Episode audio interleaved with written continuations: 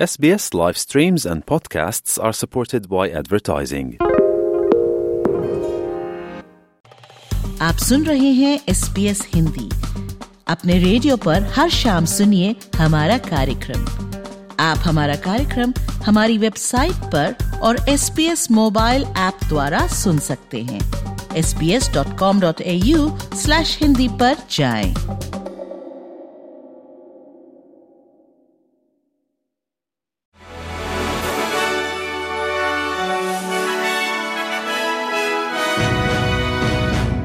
पेश है आज के संक्षिप्त समाचार, प्रशाली जैन के साथ। सरकार अबोरिजिनल और टॉरेस स्ट्रेट आइलैंडर बच्चों के लिए सामाजिक परिणामों को सुधारने के लिए एक राष्ट्रीय कमिश्नर की स्थापना करेगी। ये घोषणा तब की गई जब सरकार ने अपनी सालाना क्लोजिंग द गैप रिपोर्ट के साथ आगामी वर्ष के लिए अपनी योजना प्रेषित की। उन्नीस तय लक्ष्यों में से केवल चार ही पूर्ण किए जा सके हैं, जबकि ग्यारह क्षेत्रों में सुधार देखा गया है, लेकिन इंडिजिनियस जरूरतों को पूरा किया जाना अब भी रहता है। वहीं चार लक्ष्यों के लिए, जिनमें बच्चों के शुरुआती विकास और बच्चों की घर के बाहर की देखभाल शामिल है, पहले से लक्ष्य खराब हुए हैं। Minister for indigenous Australians Linda Burney का कहना है कि नए कमिश्नर समुदाय और प्रादेशिक कमिश्नरों के साथ काम करेंगे ताकि प्रथम राष्ट्र बच्चों के लिए परिणामों को सुधारा जा सके। वहीं क्लोजिंग द गैप रिपोर्ट की प्रतिक्रिया में ग्रीन्स ने सरकार से मांग की है कि आपराधिक ज़िम्मेदारी की उम्र बढ़ाई जानी चाहिए और कारागृह में मेडिकेयर की सुविधा उपलब्ध कराई जानी चाहिए। ऑस्ट्रेलिया में 10 साल के बच्चों पर भी आपराधिक ज़िम्मेदारी तय की जा सकती है, जो ग्रीन्स का कहना है कि प्रथम राष्ट्र व्यक्तियों को नकारात्मक रूप से प्रभावित करती है।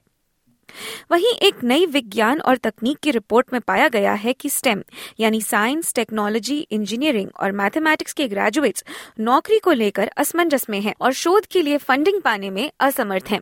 इस समूह में महिलाओं को और भी अधिक मुश्किलों का सामना करना पड़ रहा है। Chief scientist doctor Mary Foley के दफ्तर से जारी हुई इस रिपोर्ट में 3,500 लोगों का सर्वेक्षण किया गया जिनके पास स्टेम डिग्रियाँ हैं। इसमें पाया गया कि सर्वेक्षित पीएचडी ग्रेजुएट्स जो 15 साल से अधिक से कार्यबल में सम्मिलित हैं में से केवल 25 प्रतिशत के पास पक्के कॉन्ट्रैक्ट थे।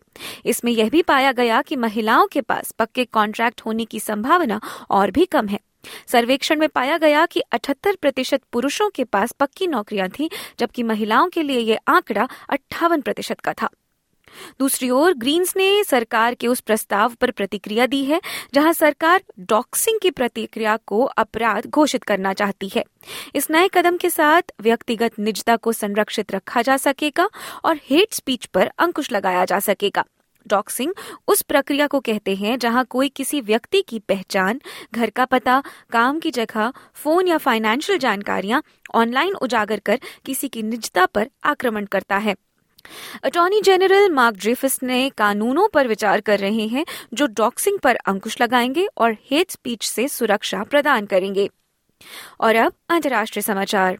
संयुक्त राष्ट्र ने दो इजरायली अर्जेंटीनियाई बंधकों को बचाए जाने का स्वागत किया है। साथ ही इस अभियान में सड़सठ फिलिस्तीनियों की जान जाने की निंदा भी की गई है। स्टीफन ड्यूरैक, संयुक्त राष्ट्र महानिदेशक एंटोनियो गुतरेश के प्रवक्ता हैं। उनका कहना था कि हमने बीते दिन फिर फिलिस्तीनियों की जान जाते देखी। हमें मानवीय युद्ध विराम की आवश्यकता है। महानिदेशक ये मानते हैं कि ये अति आवश्यक है कि इस समय युद्ध विराम त्वरित रूप से लगाया जाए। हमने बीते दिन दो बंधकों की रिहाई भी देखी। हम इस रिहाई का स्वागत करते हैं। इसराइल का कहना है कि राफा हमास का आखिरी गढ़ बचा है और इसी के साथ इशारा भी दिया गया है कि जमीनी युद्ध जल्द ही इस शहर की ओर बढ़ सकता है, जहाँ करीब चौदह लाख फिलिस्तीनी शरणागत हैं। और अंत में खबरें भारत से। भारतीय प्रधानमंत्री नरेंद्र मोदी की आज से दो दिवसीय संयुक्त अरब अमीरात की यात्रा शुरू हो रही है। इस यात्रा में ऊर्जा पत्तन, वित्तीय प्रौद्योगिकी, यानी फिनटेक डिजिटल अवसंरचना रेलवे और निवेश प्रवाह के क्षेत्रों में सहयोग बढ़ाने पर ध्यान केंद्रित किया जा सकता है। प्रधानमंत्री मोदी और यूएई के राष्ट्रपति Sheikh Mohamed bin Zayed Al Nahyan के बीच वार्ता के बाद दोनों पक्ष अनेक महत्वपूर्ण क्षेत्रों में सहयोग बढ़ाने के लिए कई समझौतों पर हस्ताक्षर भी कर रहे हैं। भारतीय विदेश सचिव विनय क्वात्रा ने संवाददाता सम्मेलन में कहा कि दोनों पक्ष, पत्तन, साजो सामान, ऊर्जा सुरक्षा, ऊर्जा व्यापार और डिजिटल क्षेत्रों के समेत कई अन्य आपसी समझ बढ़ाने के लिए काम कर रहे हैं। आज ही श्री मोदी और राष्ट्रपति अल नयान की बात होगी। श्री क्वात्रा ने बताया कि समुद्री क्षेत्र में सहयोग के लिए कुछ और नए समझौते किए जा सकते हैं।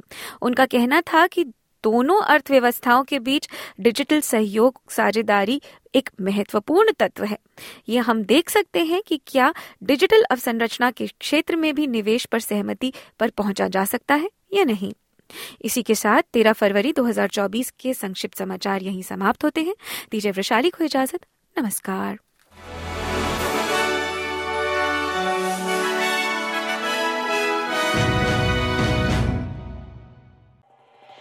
एस बी एस रेडियो से डाउनलोड करने के लिए आपका धन्यवाद हमारा पूरा कार्यक्रम आप कैसे सुने, इसके लिए S B S dot com dot A U forward slash Hindi पर जाएँ।